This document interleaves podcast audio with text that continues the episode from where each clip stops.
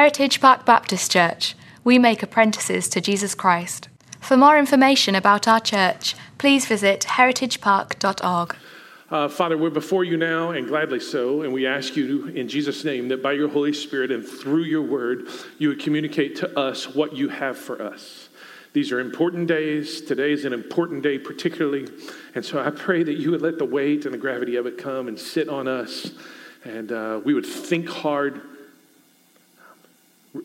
and receive well. Clear the space that you need to in our lives, distractions and everything else. Just kind of clear some space for us to hear from you. And we ask all of this in Jesus' name. And everybody said, amen and amen. Glad for you to be here. We've been in this series called Unashamed. I just want to put a couple of things before you as we get going and jump back into this. The first one is the verse, if you will, that is function as the theme verse for this series, and it's Romans chapter 1, verse 16. So just let you get eyes on it right there. Got eyes on it? You ready? And I want everybody to read it with me. Here we go. You ready? For I am not ashamed of the gospel, for it is the power of God for salvation to everyone who believes, to the Jew first, and also to the Greek. So if you grew up around church and religion like the Jews did, the gospel is good news to you because you can't earn your way into right relationship. You can't behave your way into right relationship, give your way into right relationship, attend your way into right relationship.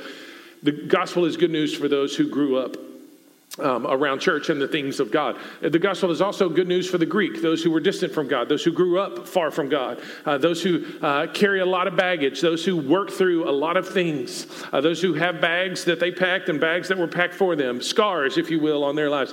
The gospel is good news for them. And so it's good news for those who grew up around it. It's good news for those who grew up far from it. And it's good news for everybody in this room, because if you've got questions, if you've got wonderings, if you've got ponderings, if you're frustrated, whatever, the gospel is good news. And what is the gospel? What is the good news? It is this, that Jesus has come to the earth to rescue you from all the craziness that is this world and all the brokenness that we experience. And what he does, how does he do that? He rescues us by dying on the cross in our place and for our sins so that we can experience forgiveness. But there's more than that. He takes on our shame. He bears our brokenness, and he gives us a kind of wholeness. And then he rises from the dead, as we saw symbolized just a few minutes ago in the water. He rises from the dead so that you and I can have life and freedom, the kind of life and the kind of freedom that is indestructible, even by death. That's good news for everybody in here. If you grew up in a tough spot, you grew up with a silver spoon born in your mouth, the good news of Jesus is good news for everybody in here. So, with that in mind, the two big truths that we've carried through the series, we don't define God for ourselves, and we don't define ourselves for God. Some people create a God in their own image, and it looks a lot like them. That God thinks like them, votes like them, Facebook's like them, and all the other things like them. That's not the God who is. We get to worship the God who is, and he makes us like him. We don't get to make him like us. The second thing is that we don't define ourselves for God. We don't get to somehow improve ourselves or make ourselves right or whatever. We don't get to say, hey, God, this is who we are. And we don't get to say, hey, God, I'm not worth your pursuit.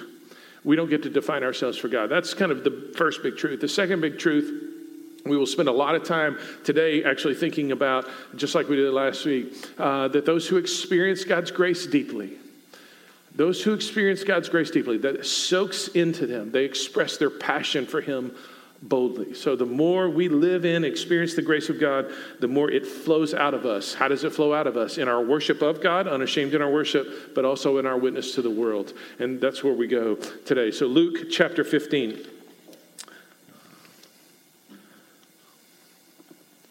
We're going to start in the first verse here. Johnny, I think I'm just a touch hot up here. I think that may be why it's not like hot or like hot, just like my microphone is. All you people hush. Oh, look, here's a verse just for you. Now the tax collectors and sinners were all drawing near to hear him. Now the tax collectors and sinners were all drawing near to hear him. And the Pharisees and scribes, they grumbled, saying, this man receives sinners and eats with them. So he told them this parable. What man of you, having 100 sheep, if he has lost one of them, does not leave the 99? in the open country and go after the one that is lost until he finds it. And when he's found it, he lays it on his shoulders, rejoicing. And when he comes home, he calls together his friends and his neighbors, saying to them, "Rejoice with me, for I have found my sheep that was lost." Just so, I tell you, there will be more joy in heaven over one sinner who repents than over 99 persons, righteous persons who need no repentance. Now, just pause right there for just a second. Every so often, the Bible kind of winks at us here. Jesus is doing this here. There's more joy over one sinner who repents than 99 righteous persons who need no repentance. And Jesus kind of looks at us and goes, "Is that you? Is that you? Is that you? You think you're right? You think like the place where we want to live is the place where we are in consistent, right relationship with God, but that doesn't happen by us thinking that we're right. We don't ask God to agree with us. We get on his page, right? Everybody with me on that? Okay, verse 8. Or what woman, having 10 silver coins, if she loses one coin, does not light a lamp and sweep the house and seek diligently until she finds it? And when she has found it, she calls together her friends, neighbors, "Rejoice with me, for I have found the coin that I had lost." Just so, I tell you, there's that same phrase again. Just so, I tell you, there is joy before the angels of God over one sinner who repents. So I just want to highlight three things about Jesus, three notes here about the stories that he tells and the things that he's saying here. And then there is a very specific challenge for us. This whole series has been building to this moment. That's what I'm telling you. The whole series has been building to this moment. And I'm really excited. It somewhat feels like a burden offloaded for me, but we collectively are going to pick this up and God's going to do something amazing. Are you ready for that? Hey, this section over here, all you extraordinary sinners and tax collectors right over here, we're going to pick this up together and God's going to do something amazing. Are you ready for that? Yeah. All right, great. The rest of them will catch up with us. Three notes about Jesus. Here we go. Number one, he's magnetic. Did you see that back in verse 1? The tax collectors and sinners were all doing what? They were drawing near to hear him. There is something profoundly magnetic about Jesus. We're entering in, we're 6 weeks out, give or take, from Easter. We're entering into that season, and Jesus will start showing up on the TV shows. There'll be specials, there'll be academic specials, there'll be, was there really a historical Jesus special? At some point, somebody in the next 6 weeks will show the Ten Commandments, which is ironic because it's about Moses, not about Jesus, but there you go. I mean, all of this kind of stuff will just happen. There is something that people can't shake about him. Now, they say all sorts of crazy things about him. They make claims that are absolutely not true. But anytime we see in the Bible Jesus speaking and telling stories, and there is a crowd around him. And why is that? Because there's something profoundly magnetic about him that draws people. What is that? Well, I think it's because he speaks in a way, he lived in a way, and what he did for us by dying on the cross and rising again was so amazingly great. It was so great and so profound that it commands our allegiance. Not just our attention, but our allegiance. What he said and the way he lived and what he did for us by dying on the cross and rising again was so profound that it commands our allegiance. But not just that. I think also what we see in here, like these two stories right here, like the story that he would tell next, the parable of the prodigal son, like those are so amazing. They are so unbelievably rich and amazing that it also, that kind of...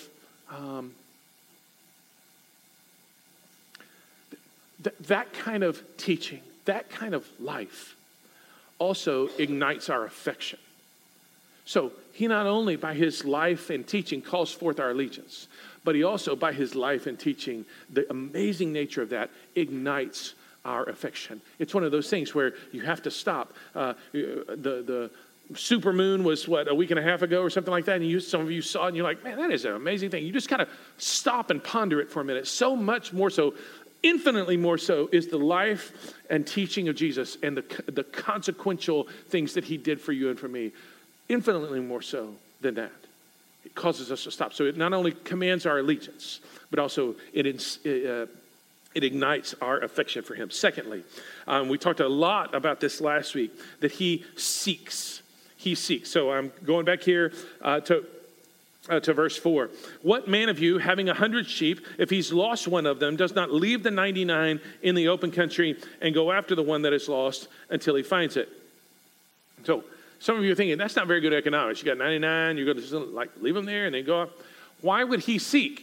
Because the shepherd has a prior relationship, if you will, with that sheep. He knows the sheep's name is Bob or whatever Bob's or the sheep's name is. He's got a relationship with that. So he doesn't want that one, that particular sheep to be lost. So he seeks that sheep down in verse 8.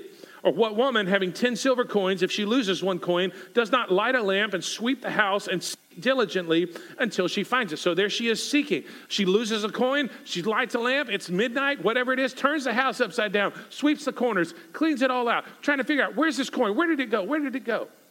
Why? Because there was an inherent value, a recognized value that she had put on that coin. So just as you and I think about our witness to the world and living a life that is unashamed in that, think about this.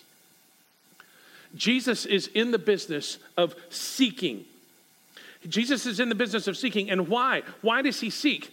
He seeks because there is a prior relationship. He is their creator. He is the one who has created people in his image. He has bestowed them with an unbelievable dignity of being made in the image of God, a walking, living, breathing image of God all around us. That's who the people around us are. Jesus has done this, and so there's a prior relationship. But not just that prior relationship, there's also kind of this silver coin, this recognized value that says, and not only is this person made in the image of God and worthy of dignity, but also they are lost and marred by sin. This image has been misshapen and distorted by sin. And so Jesus comes and he dies in our place and for our sins. So Jesus has bestowed value on them simply by coming and dying in their place and rescuing them. Why would Jesus seek? Because there's a prior relationship and there's this recognized value. Here's what I think is true. It's why tax collectors and sinners kept showing up. As you and I think about the tax collectors and sinners in our own lives and the challenge that Jesus is laying out for us to seek, to be a part of seeking alongside him, I think Jesus was successful at something that we struggle with, and that is this. He didn't see their sin first. He saw their dignity and their value first. He saw that they were made in the image of God, created by God, and dignified with that image, and that that they were worth something to God. That's why he sent Jesus to die on their behalf. You and I, I'll take the pressure off of you because you may be better at this than me. I have a tendency at times to see people's sins first. I see them steering their life off into the ditch. I see them making choices that I know a year from now, 5 years from now, 10 years from now are going to have profound consequences that they will not love. I see them absolutely just trashing their life and taking the image of God that is theirs and the value that God has bestowed on them by sending Jesus for them and just going, meh, I don't really care about that stuff, and then just going up in flames. I have a tendency to see their sin first. Anybody with me? Jesus sees their dignity based on this prior relationship that God created them and their value based on the fact that Jesus came to die for them. Jesus sees that first. And that's why he seeks, because of this relationship and because of this value. And as he finds them, there's something amazing that happens. Verse 5. And when he's found it, he lays it on his shoulders. What's the next word? Rejoicing. And in my mind, if I'm a shepherd, I'm not. But if I'm a shepherd and the dumb sheep wanders off, I throw it up on my shoulders. I'll be like, you dumb sheep. I don't even know how to speak sheep. But I'm walking back the whole time telling the dumb sheep, don't be so dumb next time. Don't wander off. By the way, I left some people, some other sheep to find you. So let's not do that again. Anybody got a lecture like pre-planned for the sheep? Jesus doesn't do this. What does he do? People speak. He rejoices. That's exactly right. And not just that, verse 6, when he comes home, he calls together his friends and neighbors, saying to them, rejoice with me, for I have found my sheep that was lost. It's a dumb sheep, but I mean, nonetheless, rejoice with me. Look down at verse 9. When she, the woman who lost the coin, when she's found it, she calls together her friends and her neighbors saying, rejoice with me, for I have found the coin that I had lost. Just picture a little village. She's torn the house apart, cleaned it all out, that kind of thing. I mean, do you have in your mind something that you would turn your house upside down for? Your car keys? Your phone? Something valuable? Something, a memento? A piece of jewelry, whatever? They've lost. She's turned it, and she's like sweeping the house, turning it upside down, and finally, she's like, I found it. So she sticks her head out her door. People, I have found the coin. They weren't like us. We would go, you did what? Where are you yelling? Just, I don't know, write a blog about it or something. We'll read it later. They weren't that. They came over and they're like, you found the coin. That's amazing. We think this is awesome. Way to go. They rejoiced with her. Jesus rejoices. And look how he frames this. Verse 7, we're bouncing back and between these two parables on purpose. Just so, I tell you, there will be more joy in heaven over one sinner who repents than over 99, quote, righteous persons who need no repentance. Verse 10, just so, I tell you. There's that same phrase twice. There is joy before the angels of God over one sinner who repents. I love the phrase because I grew up not quite understanding the phrase. The way that I was explained was that when a sinner repents, the angels rejoice. But that's not what the Bible says. There's joy before the angels of God. So here you got the angels of God. They're like hanging out. And there's joy before them, meaning it's not them who's rejoicing. There's another entity that's rejoicing. Anybody want to take a guess as to who that entity might be? God. He's like, hey, one sinner repented. Y'all clear the dance floor. I'm about to get it right here. I cannot wait to celebrate that this person has repented. Joy. And if God's joy in that and their joy, the sinner's joy, is the goal. Because Jesus is not trying to just save them from hell, although that's a great benefit. He's trying to invite them into life and freedom so that they experience God's joy too. That's what he says in John 15. I'm telling you these things so that my joy may be in you, your joy may be full. Jesus is inviting them into joy. If joy is the goal, then doesn't that have something to say about the method in which we represent it? If you were here last week, we talked about Zacchaeus. He was a wee little man. We sang the song together. We did the motions together. If you weren't here, I'm really sorry that you missed it. And heck, we've got time. Let's just take 60 seconds here. What are you going to do, fire me? All right. Maybe. Okay, 60 seconds. You ready? He's Zacchaeus. He was a wee little man and a... Yeah, and he climbed up in the sycamore tree. Lord, he wanted to see. And as the Savior passed that way... He looked up in the tree, and what did he say, people? Zacchaeus, you come down from there, because I'm going to your house today. Okay, you get it? If Jesus is after joy, does Zacchaeus, you come down from there? Does that elicit joy? If that's the goal, then it says something about how the method should be. And thus, Jesus is having dinner and attending wedding receptions and hanging out and taking walks and being awesome. And that's why people loved being around him. It's an invitation for us.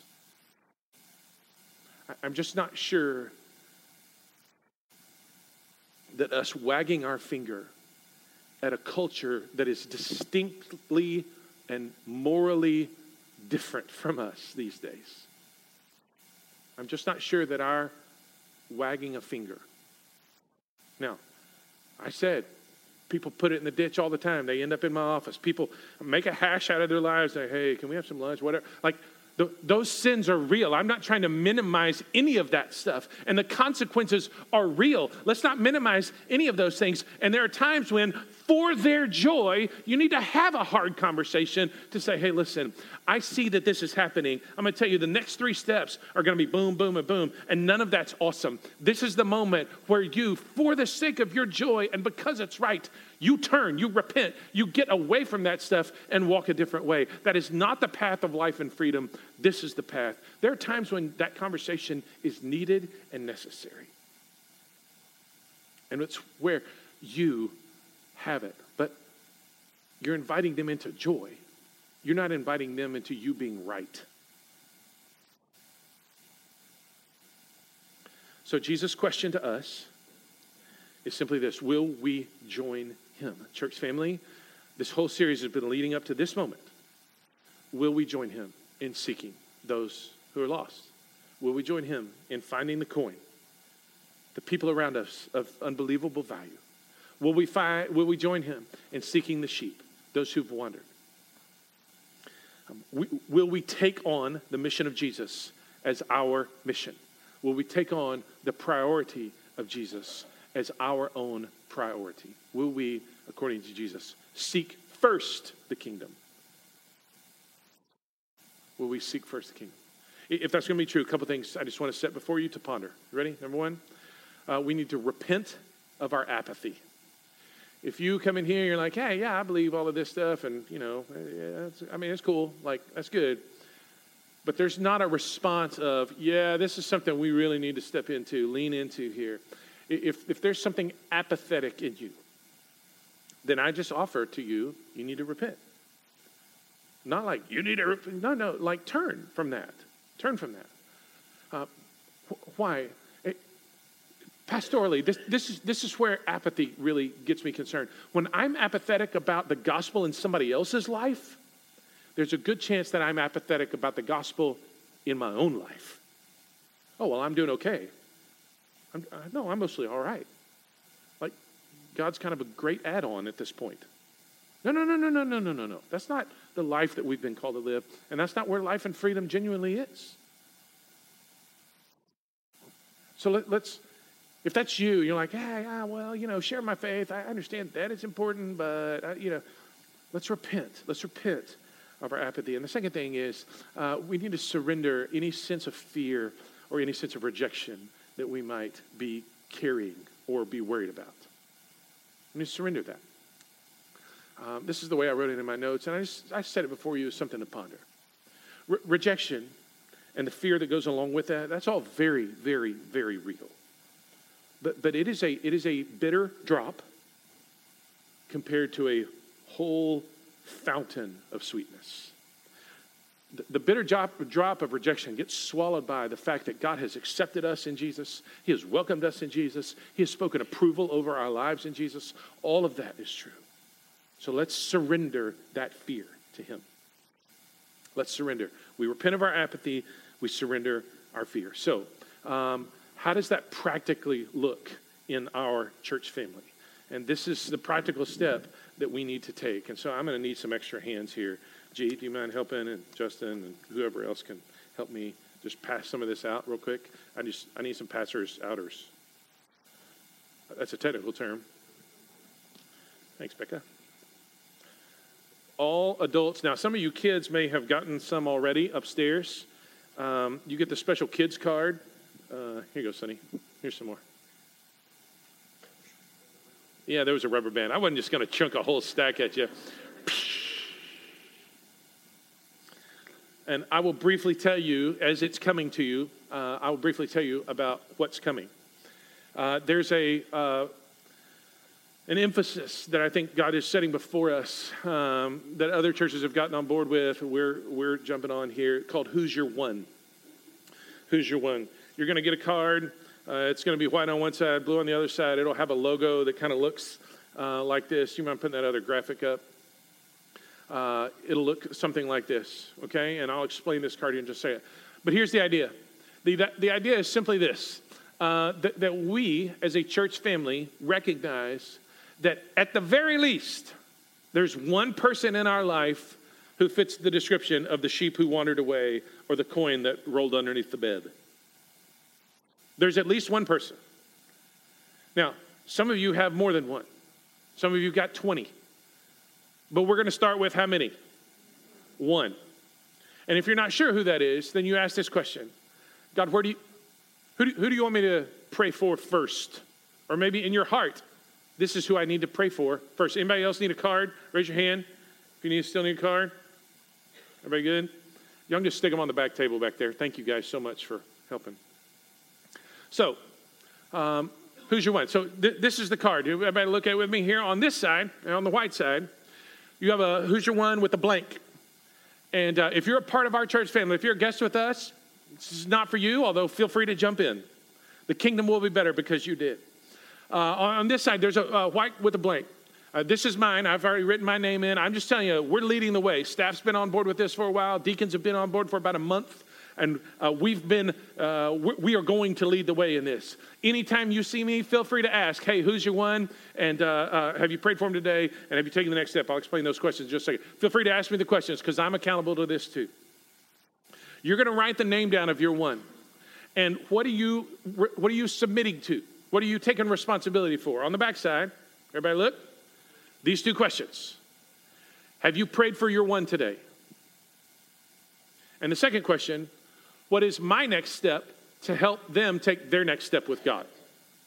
What's my next step to help them take their next step with God? Now, we said it that way because on occasion, somebody will be riding a horse on the way to Damascus and God will knock them off the horse and all of a sudden, whammo, their life has changed and you've got the Apostle Paul. Most of the time, though, the process is much longer of somebody being drawn to Jesus. And he just brings them a link at a time. It's what draws them in. And so the statistics say that on average, it takes seven times for somebody to be exposed to the gospel before it really clicks for them. So we're just inviting you to step into this process.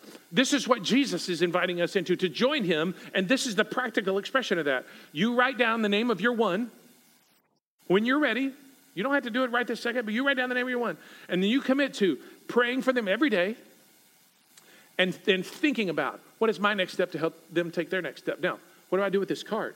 Do not put it in your billfold. You know why? Because it'll get crunched up and lost. Ladies, please do not put it in your purse. You'll be like Mary Poppins, like pulling like hat stands out. Oh, there's mine. Here's where mine is. Mine goes on the dashboard of my car, so that every time I get in, I'm reminded to pray for my one. Some of you may need to take a little piece of tape and stick it on top of your computer screen or in your phone case or on your bathroom mirror or whatever, such that every day you're committed to praying for your one. You're committed to praying for your one and then thinking about what is my next step to help them take their next step. Now, I'm actually put this back in my pocket so I don't lose it. What's the win here? Here's the win. You ready? Chad's sitting down here. I'm just picking on you because you're here. Chad's sitting down here. He writes down his one. Okay? He prays for them. He helps. He thinks about next step. He takes those next steps. God opens up their eyes. They become a believer and a follower in Jesus. And we all celebrate this. This is an amazing thing that God's done. And then the next Sunday, Chad gets right up here in this baptistry, kicks me right out of my role, by the way, just kicks me, and he baptizes his one. Wouldn't that be amazing? But that's not all. Because he comes back by my office. He's like, hey, listen, that was pretty amazing. Yeah, it really was.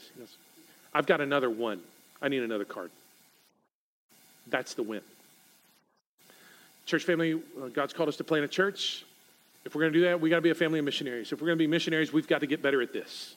We are an incredibly generous church. We do unbelievably well at serving. We've got to get better in this area. This is the challenge that Jesus is laying out for us. And if we make this a priority, I promise you God's going to open up doors. So just this week, Carrie, I was talking to her. She goes, yeah, I was praying for my one, thinking about what the next step was. And my one popped in my office and sat down. And we talked for a little bit. I'm like, oh, that's unbelievable. That's so cool. I know. And 2 days later, they went to lunch together. She's like, I just went to, like, they just did it. It's amazing. My one that I'm praying for, my next step was to have lunch. I got a call Monday morning that says, Hey, I actually got the day off. You want to have lunch? Nah, man, I'm good. I got some. Yes, I'm going to have lunch. So we went over, had some barbecue. It's fantastic. We sat there. I just kept praying, God, would you open up a door? Would you open up a door? Would you open up a door? Just help me open up. We're talking about family. We're talking about life. We're talking about culture. We're talking about all sorts of stuff that just goes around, right? And finally, he plopped a question down, and I'm like, that's not a question. That's an open door. So normally I like to draw stuff like with a pen and paper. I didn't have a pen. I didn't have a paper. But I did have straws. No kidding. This is true. I grabbed my straw. I said, I'm stealing your straw. I grabbed his straw.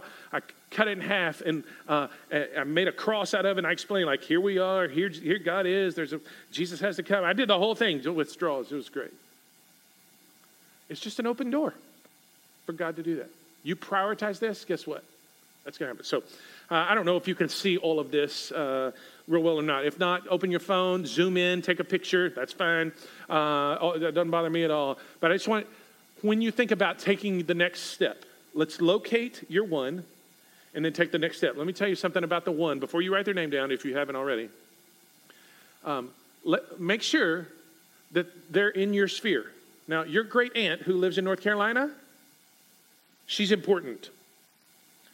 But let's talk about here, somewhere, people that we live with, people that we work with, people that we play games, we watch our kids play the games together with. Like, that's the kind of local we're talking, okay? That's what we want to say. So let's locate that local person and then think about a next step. So if you see them, number one, they might be angry at God. They've got an addiction problem. Hey, I was made this way. God is the one who done it. They may have gone through any number of very, very, very difficult circumstances. And they're going, there's no way that a good God would have allowed me to do that. There must not be a God. Or if there is a God, I'm really ticked off at him. What do? What, you pray and you serve. My one was that until Harvey hit and our church showed up. And this is the quote. This is the quote. A year ago. We've been at this a while. This is a quote a year ago. Some people talk about believing and serving and loving. You and your church actually believe and serve and love. That's pretty good right there. Good job. If they're angry at God, you pray and you serve and change their mind through prayer and service. Secondly, if they're curious about God, if there's Zacchaeus who climbed up in the tree and they just want to look around and make sure, kind of check things out, some expressions of that, maybe asking questions, or they just kind of linger presence. They kind of wallflower themselves into this place or around you, maybe in your small group or whatever. They're just curious about God. They're just trying to check some things out. Your expression of that, your response to that, your next step is just to welcome those conversations. Now, they will ask some questions that you don't have the answers to. Anybody?